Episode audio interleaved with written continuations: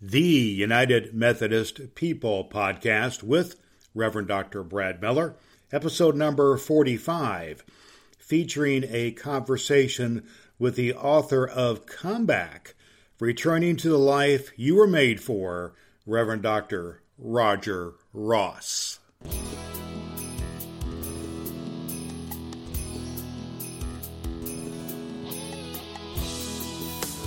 I found that to be exceedingly important for me to be able to not only put being before doing, uh, but also to be in the presence of God. Jesus said we are to abide in Him, not to do things for Him necessarily, but it starts by abiding.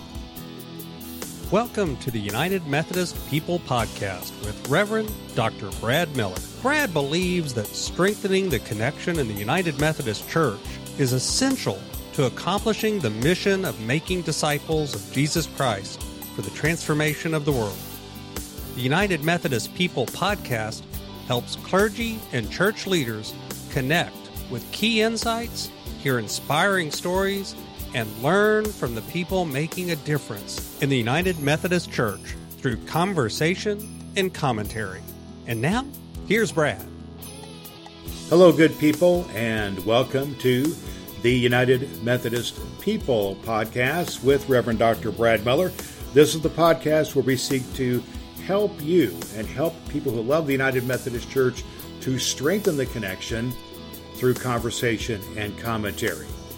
And we got a great guest here with us today. Reverend Dr. Roger Ross is the author of the new book called Comeback Returning to the Life You Were Made For. He's talking in this book about disasters that happen to us. We're cruising along and the bottom drops out. And how do we find our way back personally? But also in our conversation today, we talk about how, for many people, they've had to face disasters in the, in the last year or so. With the pandemic, which has happened, with economic issues, with political unrest, with racial unrest, with violence, with uh, situations in our own United Methodist Church of division and and animosity. Uh, where can we go? How can we learn to have a comeback? How can we learn to come back to come home? He gives us some great insights in his book about how to do this and about uh, how we can utilize a workbook that he has to apply it in classroom settings in our local churches. I think you're going to find it helpful. Roger is the director of the of Congregational Excellence of the Missouri Annual Conference and previously served churches in Illinois and has been had a history of a church planter, and the, his previous book was called Meet the Good People. He blogs at rogerross.online. Our website here at the United Methodist People Podcast is unitedmethodistpodcast.com. There you can find lots of back episodes of the podcast that can help you in your life and ministry as we speak to great leaders in the United Methodist Church and seek to find a pathway forward. You're going to love this conversation we have today with Roger Ross. It's going to be helpful to you in your life and ministry.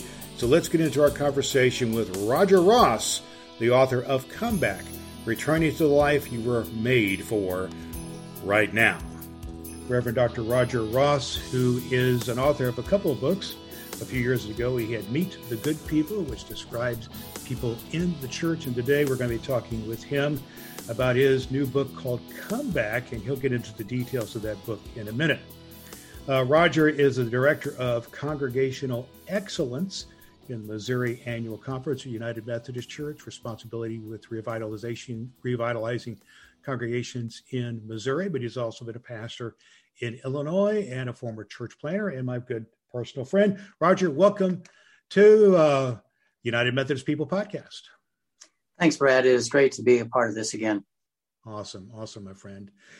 Well, you have been a, a, person who's been involved with the life of the church for some time and in different ways and helping get things uh, uh, responding to the needs of the church. And one of the needs of the church is helping people to understand uh, their personal relationship to God and their personal relationship to the church and to deal with things that are happening in, in their life. And it just uh, seems to me that you've been doing a lot of that.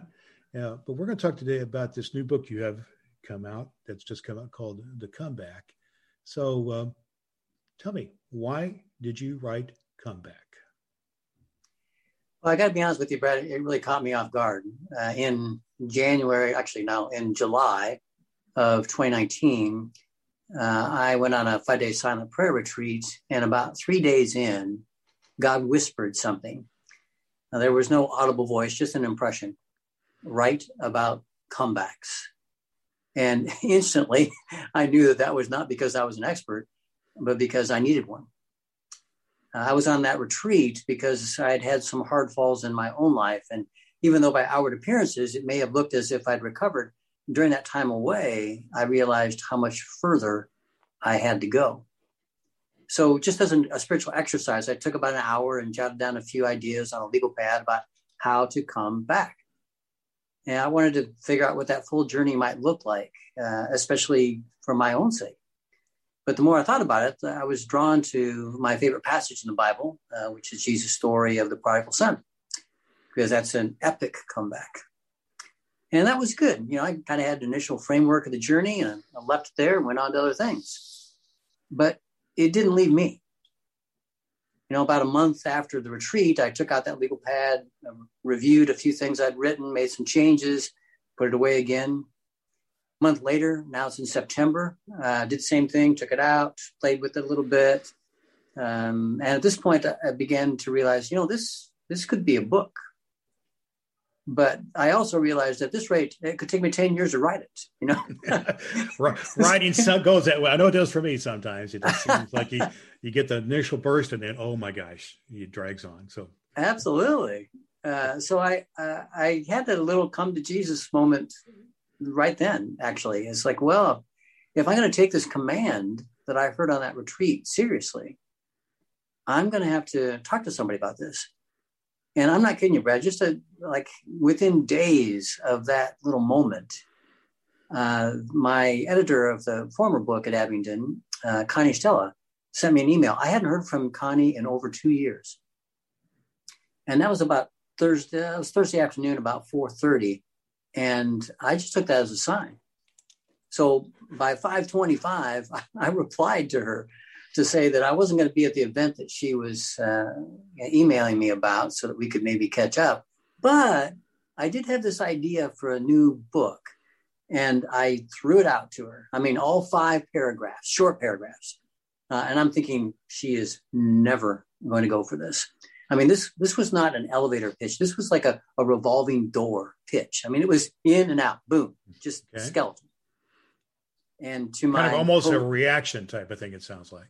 Yeah, yeah. And so, to my total surprise, she liked it. And by October, I was writing a book. There you go, man.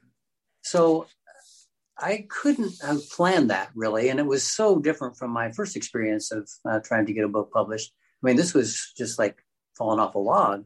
I thought maybe somebody had drugged her. I didn't. I, did. I didn't know how how that could have happened so easily. Yeah. But I realized that you know if if I needed this, maybe there are reasons I don't understand that God must really want me to write about comebacks. Hmm. You think that you mentioned how you had your own issues or setbacks. In order to have a comeback, you got to have a setback.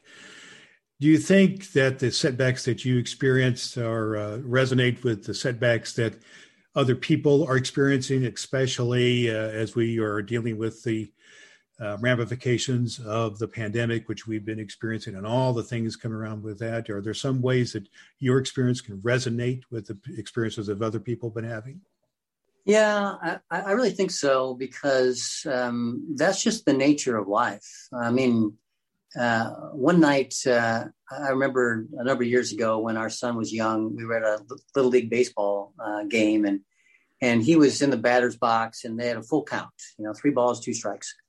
And as we waited breathlessly for that next pitch, his young friend that was standing next to me said, "Well, one thing's for sure, something is gonna happen." well, there you go. yeah. And my wife and I have laughed about that for years ever since. Because, yeah. you know, you don't have to live very long to know that something is going to happen in your life. Yeah. Right. You know, and oftentimes those are good things. Sure. Right. I mean, you can go through stretches of life that things are going so well, you begin to think it's always going to be like that. But sooner or later, a fall occurs. And that may be due to forces beyond our control, like you were talking about, such as a pandemic, disease, racism, a natural disaster, or it could be because of missteps of our own making. Yes. Either way, when something like that happens, when a fall comes, we have a choice. Are we going to allow that fall to define and defeat us, or are we going to choose to dig deeper, ignite hope, and mount a comeback? Yes. I think uh, ad- adversity is a given. And in, in my research and my thinking and the book I'm writing, it, I kind of break it down to five D's, which are depression and debt, as in financial issues, uh, divorce, as in relationship issues, uh, um, disease like the pandemic, things like that, and then death, either your own impending death or death of a loved one. Those, one form or another, those all happen to all of us. But how we deal with it makes all the difference. And you had something, some things happen to you that that uh, that you chose to process by going on a five day retreat and starting to write a book. So you took some action. Tell me a bit about the actions that you think that some a lot of people get stuck. You know, uh, where when adversity hits them, they get stuck, and you took some action. So tell me about the process about what you are advocating that maybe you did or others do to speak to the fall. To what are you going to do about it now? Yeah, that's that was what was helpful about uh, looking into the scriptures, in particular into the prodigal son story, and, and, just looking at it from the perspective of someone who had a fall. Now, with regard to the prodigal son, that was a fall of his own making. Yes, you know, um, but that's what's uh, that's what's common to all of humanity. That, as I mentioned a moment ago, sooner or later, everybody's going to have a fall. So then the only question is, what are you going to do as a result? So the, really, the first the first step in, in a comeback journey is you have a fall. And you know what? This is the one that nobody likes, nobody wants, but it's just going to come sooner or later.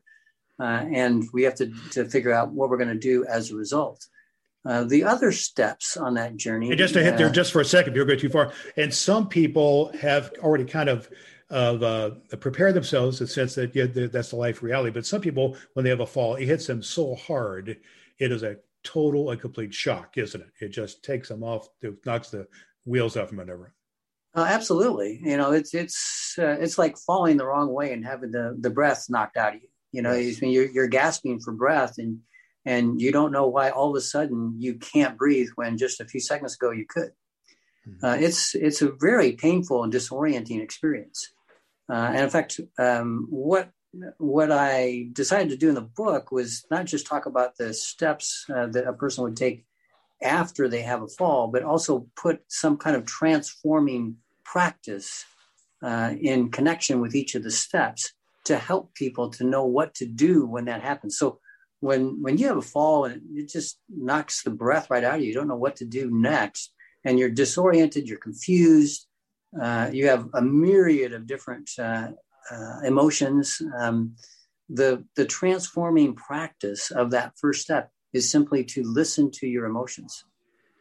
There's all kinds of things that are going on inside of you, uh, and oftentimes they're kind of a jumbled, mixed up mess. But if you don't spend some time just quietly listening to your emotions, they're going to take you on a ride that you don't want to go.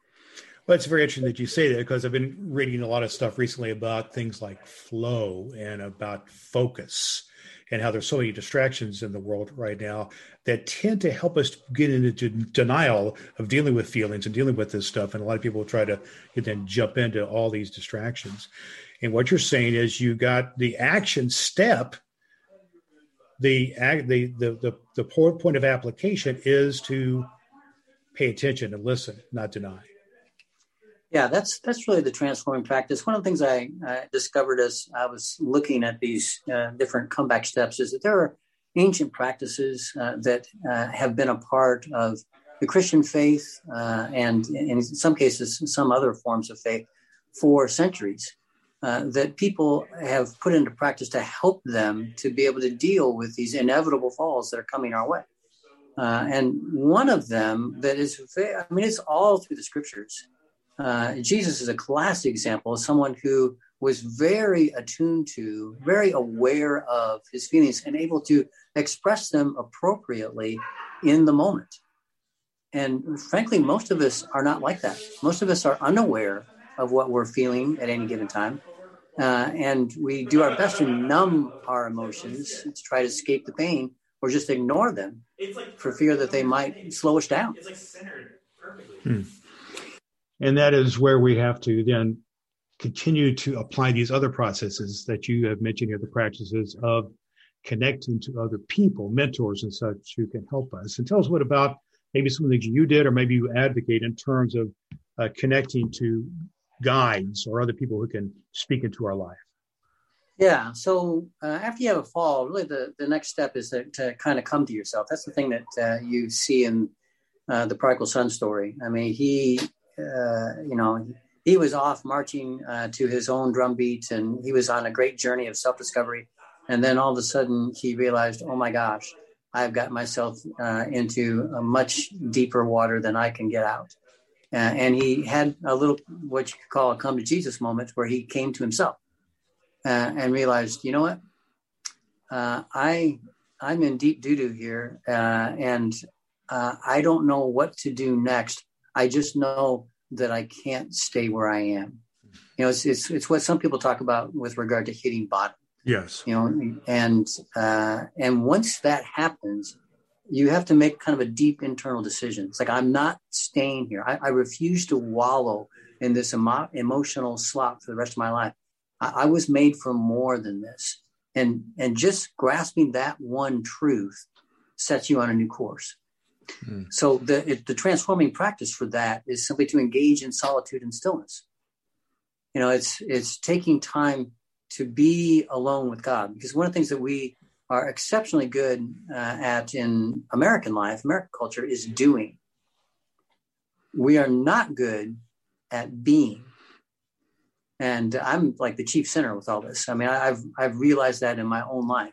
And one of one of the uh, truths that I've been embracing uh, in recent years uh, is that being precedes doing.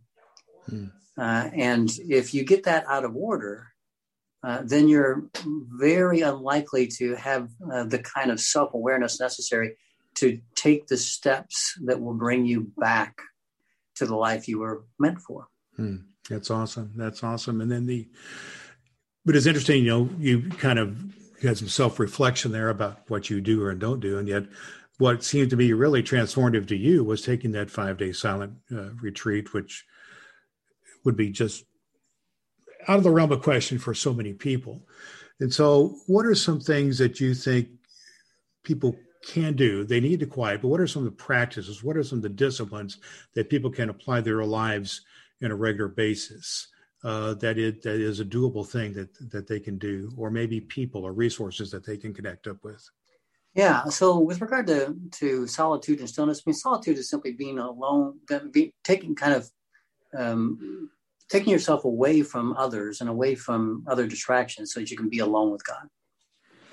Uh, and uh, Jesus practiced this all through the scriptures. Uh, and you see other uh, great uh, leaders uh, of faith through the scriptures that do this as well. I mean, Paul takes off on a journey for like three years all by himself. I mean, it's just, I mean, there there are kind of extreme examples in some cases. I mean, Jesus starts out his ministry by going on a, a 40 day, not just fast, but a journey by himself out into the wilderness, which yes. is the desert.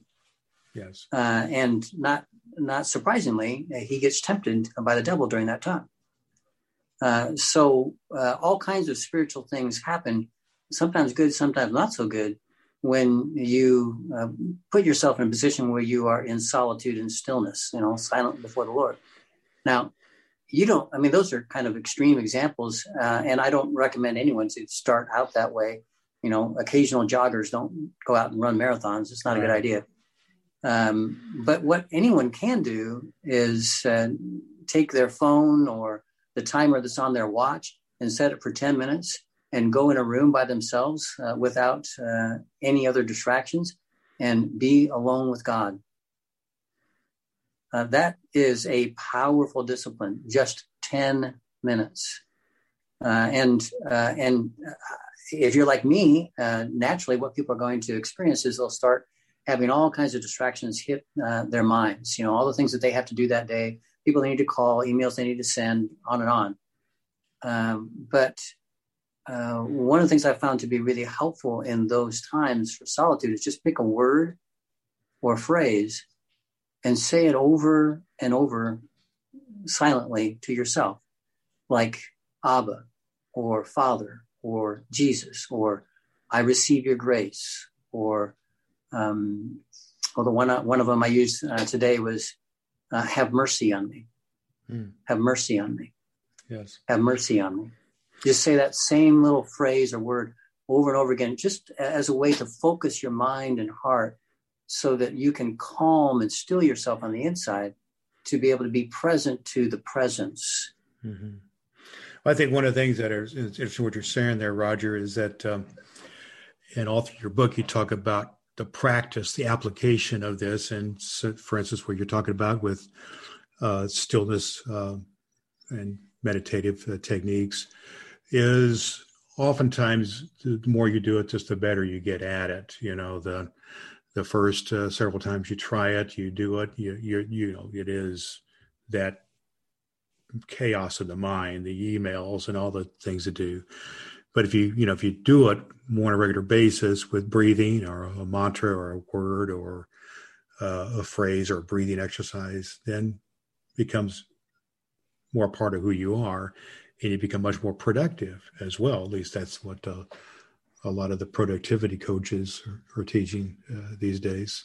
Yeah, I mean, something that's really popular in our culture right now is uh, mindfulness. You hear people yes. talk about that quite often. Mm-hmm. Uh, mindfulness is another way of talking about meditative prayer. Yes. Um, I mean, mindfulness is just uh, Christian meditation that's been going on for many centuries. Yeah, just kind of a secular to a secular framing of that uh, practice, I believe. I've been reading some mindfulness uh, type material here recently, and yeah, I agree with you. Mm-hmm. So, that, uh, you know, I found that to be exceedingly important uh, for me to be able to, uh, again, kind of not only put being before doing, uh, but also to um, be in the presence of God. Mm-hmm because uh, you know the, the, there's not jesus said uh, we are to abide in him right? Not not to do things for him necessarily but it starts by abiding in him mm-hmm. you know and when we're abiding in him when we're connected to the vine that's when the fruit uh, can be born in our lives. But when we're off doing and frantically going in one direction or another a hundred different directions at one time there's very little abiding going on and so, small wonder that there's not very much fruit that's being born. Mm-hmm. Speaking of the fruit and success, and or whatever you want to call it, the the, the pro- productivity. I would notice that uh, Rod, you use a lot of sports analogies and analogies from the lives of people who have had, you know, basically hit bottom and had to come back, and then what they experienced on the way back, our experience once they came came back, and the, the theme of your book is comeback, and of course, you know, one analogy is sports where there's been somebody behind in a basketball game or whatever it would be and come back and the exhilaration the focus it takes to come back and the exhilaration of the victory. And you also mentioned about some some people that you have had experiences with who have had that as well some pretty tough situations and come back. So tell, say a little bit more about examples of how this is out there, whether it's some sports analogy or some person, about how the, the focus that they had to take in order to turn it around and the exhilaration of the victory.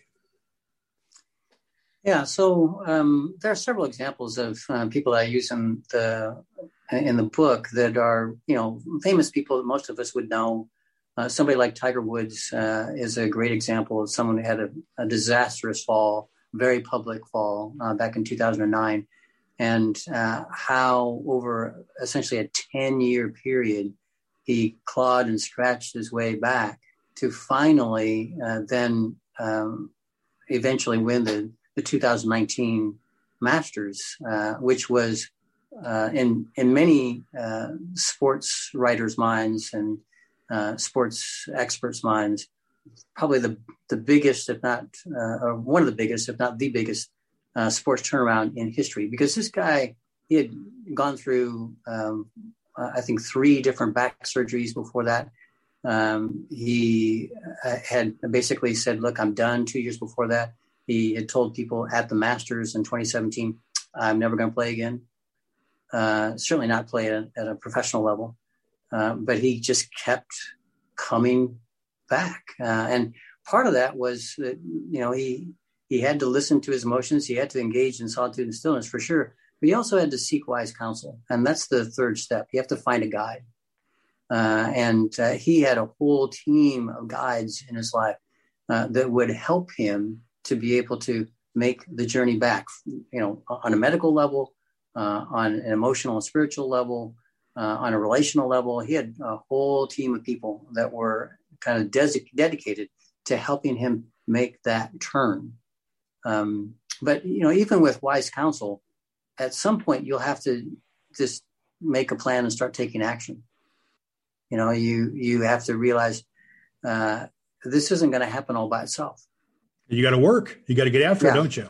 Yeah, you you have to get after it. Absolutely. Yeah. Uh, and so, uh, like anything in life, I mean, uh, you know, the the things that are most important to us, uh, we invest in.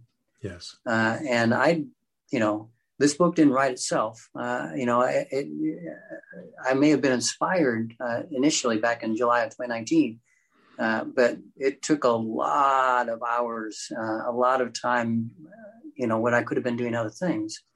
Um, but I sensed the need to do this, even if even if just my mom and my sister wrote it or read it rather. I knew yeah. I knew that I needed to write it uh, because I needed to work out some things in my own heart, in my own life. Yeah. And part part of that was making a plan, and taking action because you know um, basically there are two kinds of people in life you know there are people that like to plan and there are people that like to act uh, and, and, oftentimes they don't go together right mm-hmm. um, but a plan without action is just as ineffective as action without a plan you you need them both uh, yeah. there's a healthy balance i've heard it said then, something effective planning without action is just entertainment or an intellectual exercise you know it's just not getting anywhere Right. Um, so I, I, can't remember exactly the quote, but something like um, um, "A dream without a plan is a nightmare." You know, it's mm. just yeah. well, you you, you have your moment of clarity, clarity of decision. You, you decide to do something, write a book, uh, come back to win the Masters, uh, but then you it doesn't happen instantaneously. You don't choose to do this. You don't choose to have some great accomplishment in life and it just doesn't happen instantaneously. You got to work at it. And oh, by the way, it doesn't stop. What I mean by that, you know, I just use Tiger Woods as an example. Yeah, he won the Masters a couple years ago, but now if we're recording this in uh, in March of uh, of 2021, just a month or so ago, he had a terrible accident, and if he wants to come back, he's going to have to come back again, right? For, Exactly. No, that's exactly right. I mean, uh, Tiger. I mean, I've been praying for Tiger. Uh, Tiger went through a terrible fall, so to speak, uh, in his car accident. And uh, once again, um, there are grave questions as to whether he's ever going to be able to play golf again. Mm-hmm. So, so uh, he'll have to he'll have to climb uh, this mountain again, so to speak. But but the the last part, which I think is the part that most people don't uh, appreciate uh, to the comeback journey, is trusting the process. Once you've uh, gone through these other steps and you've made a plan, you're beginning to take action. This is the part that derails most people, frankly. They choose to make this comeback bid, they, and then they uh, get about halfway there and they get stuck. And they start to struggle because they start to doubt whether they can actually come back or not. Uh, and um, and doubt creeps in uh, and you know, the the thing that I've uh, found in my own life is that doubt is the leading edge of faith, and it's faith that's the unseen secret of turnarounds.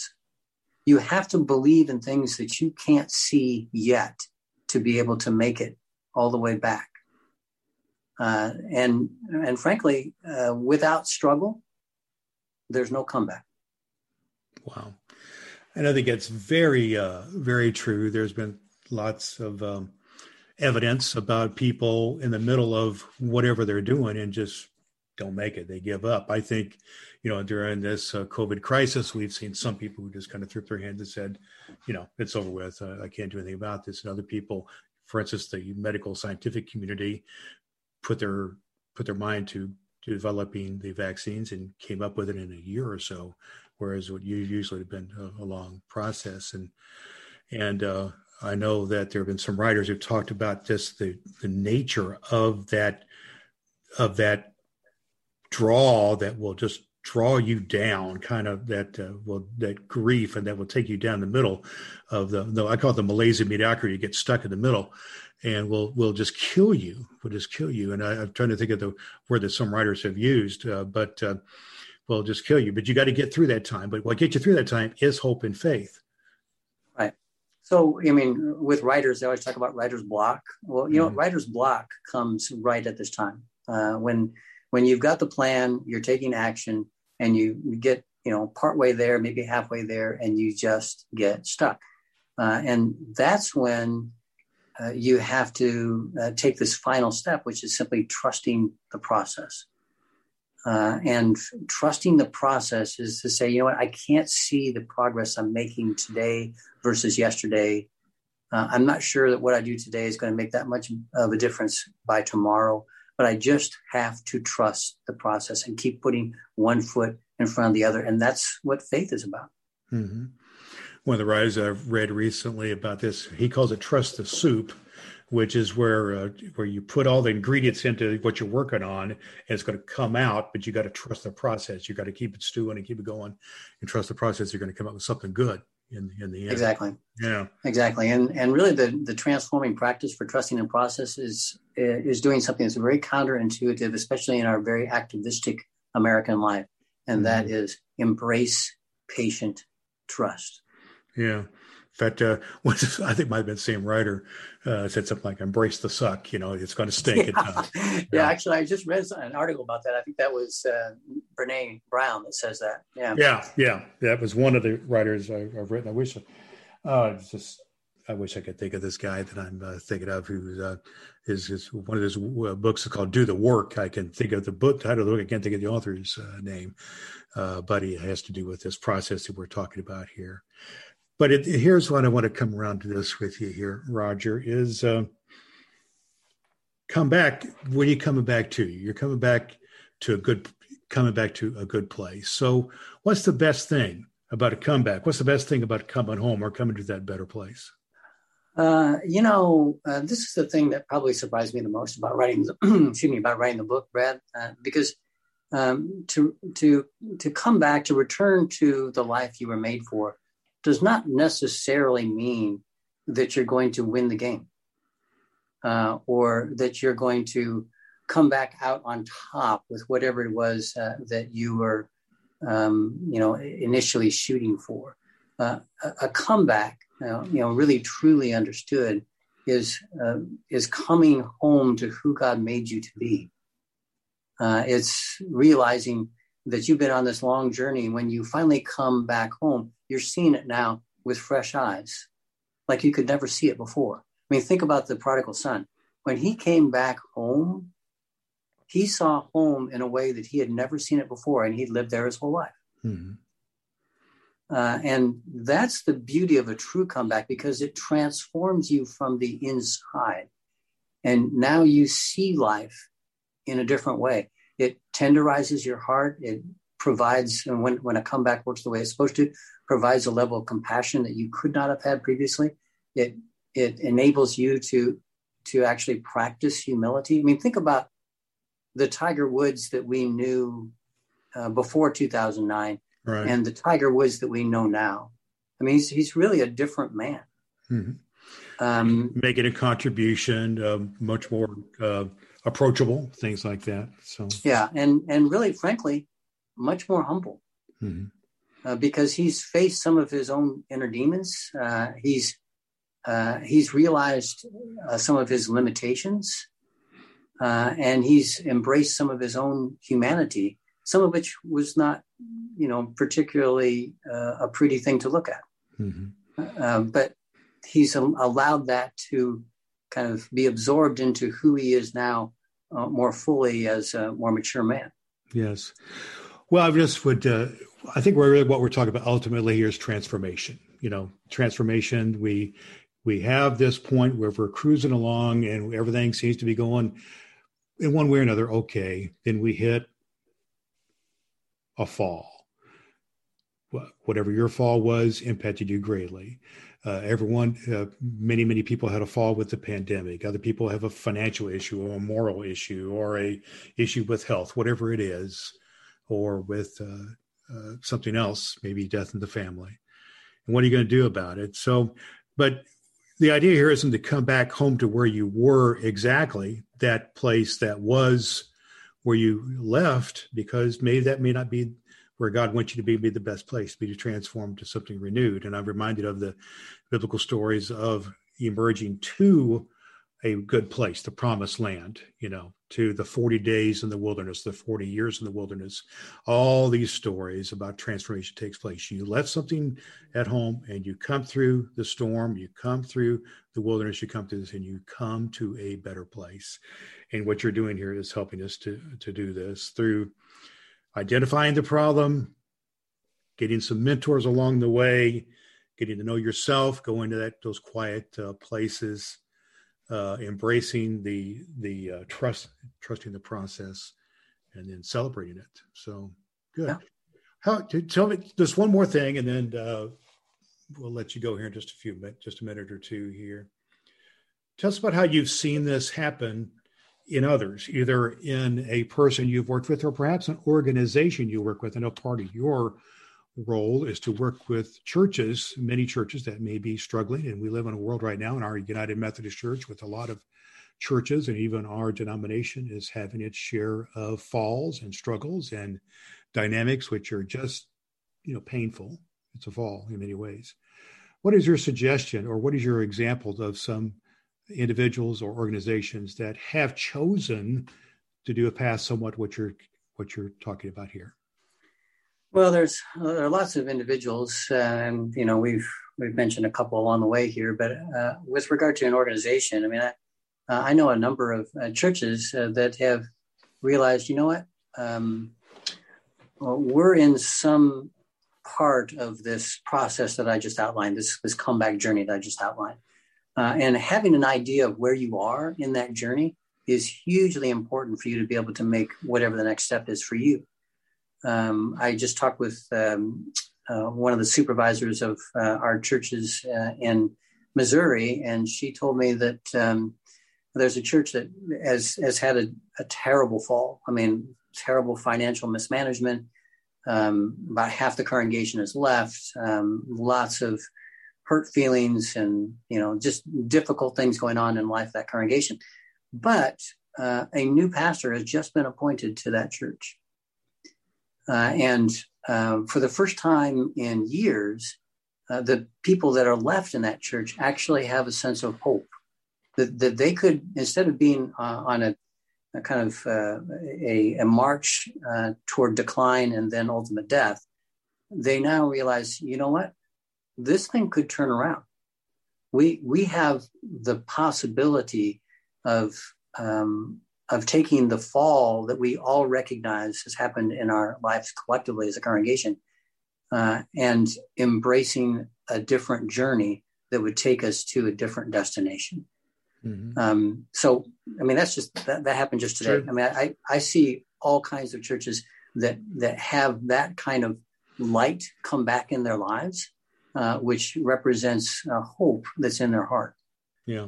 What's that? You mentioned that. Uh, I see that as an inflection point, you know, rather than the tipping, you know, tipping point of, you know, if we keep going, allowing the demise or allowing the, the, the fall to crush us, then we will continue down that slide and the momentum will take us out.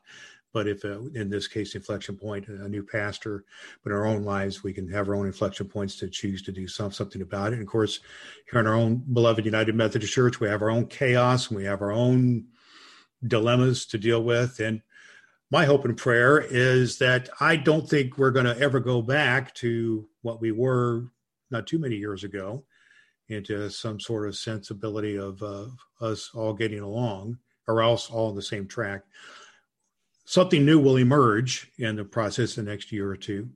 but I hope that it's a good thing, and I hope that's a good thing that we can all uh, emerge to some better place. Do you have any thoughts? Do you have any thoughts about that at all before we uh, conclude our conversation?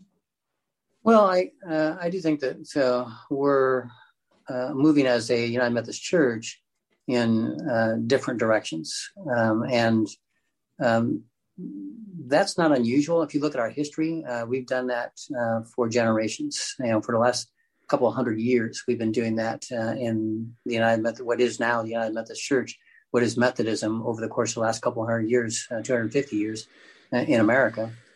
so that that shouldn't be a big surprise uh, to us. Um, what's hard is the the relational changes that will come as a result of that. Uh, there there'll be people that we know and love uh, that go in different directions, and we're not going to be seeing them near as much or working with them near as closely, and that part's going to be hard. Yes, you know, um, that's the grief, that's the pain. There's going to be that's that's that will be the fall uh, yes. for us figuring out how uh, to to process that in an emotionally healthy way uh, instead of you know, kind of throwing hate bombs at each other, which is what we have had a tendency to do uh, in the United Methodist Church. Uh, I think will be uh, our biggest challenge and potentially uh, our greatest victory if we can do that. Yes. Well, that's the hope and prayer is having that great victory, and we've been talking here uh, today about having personal victories and victories in local churches and or other organizations and and your book is all about that making a comeback and getting through these falls and coming to a, a better place and it's available at Cokesbury and at Amazon and uh, any place else that books are sold. It's by Abingdon Press. And I commend our folks to check that out. But part of checking out that book is some resources that you have that are specifically designed for study groups or perhaps for developing lessons. So, why don't you tell us what about the supplemental resources that are available for the book Comeback? Sure. Thanks, Brad. Uh, actually, uh, as soon as I brought the book out, I had pastors start to ask me, well, could we do this in our church? And would you like also provide a study guide for that? And I said, well, I hadn't really thought about writing a study guide, but I, I guess I could. And so a few months after the book came out, the study guide uh, came out as well, and it looks a lot the same. I mean, all you can you can tell at the bottom it says participant guide. That's the only difference between the two. Uh, but um, the participant guide is based uh, on uh, the ability to kind of take the the process, the the five different steps we've been talking about, and um, put them into play in a person's life. And the study guide can be either used or the participant guide can be used either as a small group or it can be done on an individual study basis. Either one of those work. And so there's a, a small group component that kind of leads you through what you would do if you're together with, you know, six, eight, ten other folks. Uh, but there's also things that can be done individually uh, by persons five days out of the week in between the group sessions. So if you're doing, say, a six session, six week deal. Uh, there's plenty of stuff uh, that you can be doing in between for individual study to, to really drive the transforming practices into your life. Yes. That's the idea. So there's an implementation and application process for the individual as well as for a group. And I assume that if a pastor or somebody wanted to use this as a resource for building a sermon series or something along this line, that this perhaps could be helpful in that regard uh, as well. Oh, absolutely. Yeah, that that was really kind of the idea behind it. I actually had a church, one of the uh, larger churches uh, in Illinois, that took um, their church through this uh, in the fall of 2020 because that was when they were bringing people back uh, for in-person worship. And I thought, well, what a good way to do that. We'll just talk about comeback uh, as we are coming mm. back for in-person yes. worship. Yes. Awesome. Well, tell us a little bit how that went. If you have any reports uh, about how that, when that was applied in a small group of church setting, how did it go? How did people respond?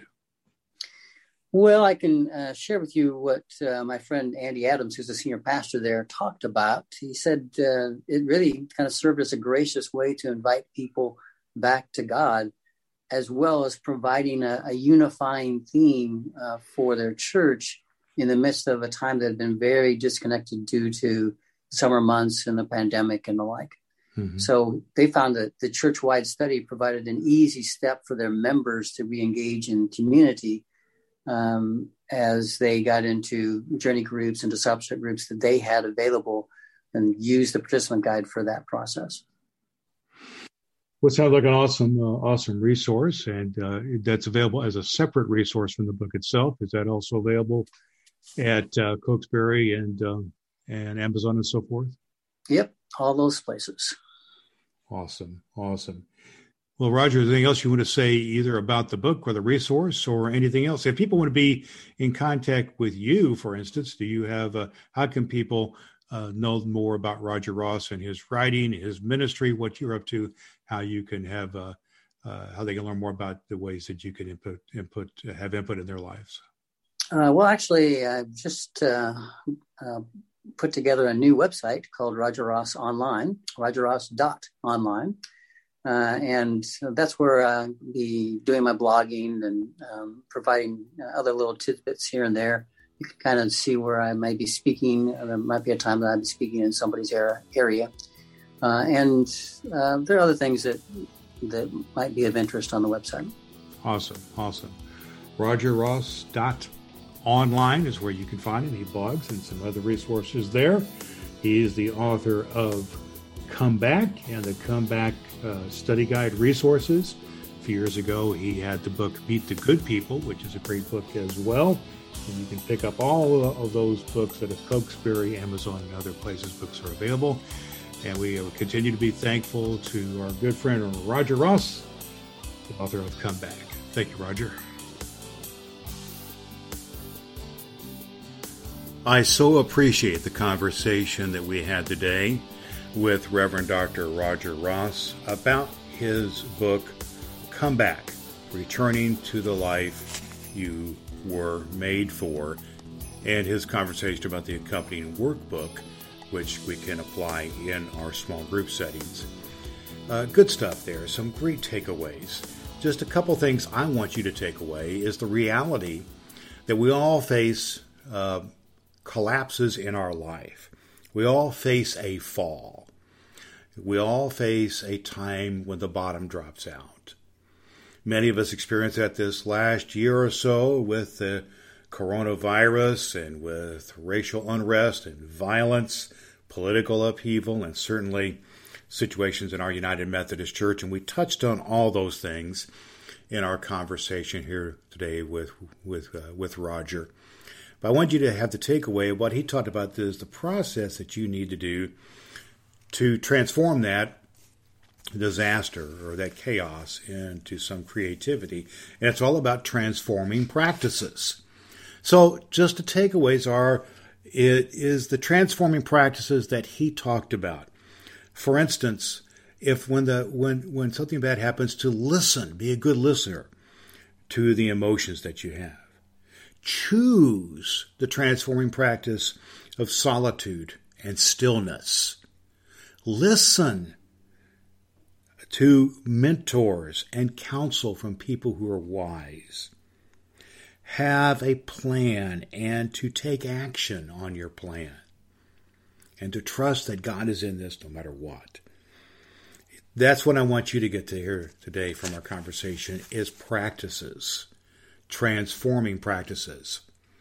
Here in the United Methodist People Podcast, we're all about conversation and commentary, which can help transform and strengthen our personal faith and our relationship in our United Methodist Church. We're in chaos. We all know that right now with situations in our world and in our church, but we can choose to get better personally. We can choose to get better in our churches.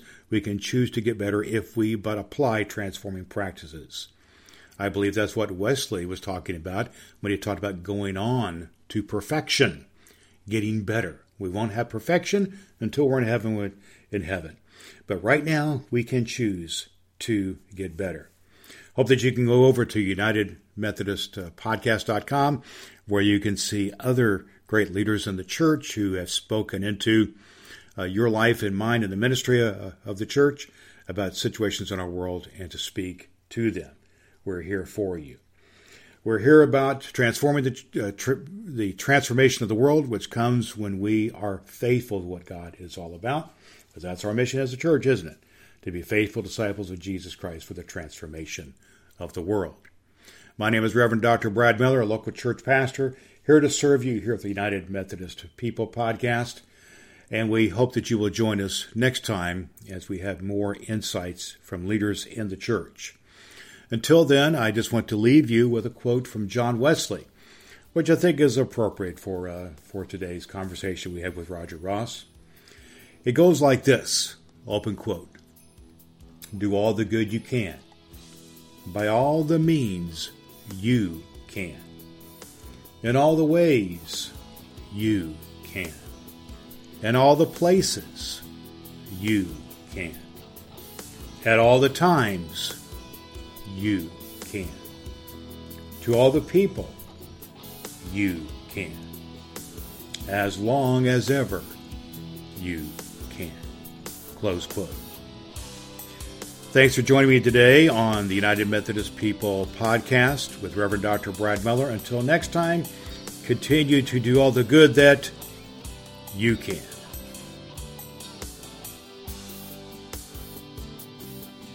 Thanks so much for listening to the United Methodist People podcast with Reverend Dr. Brad Miller.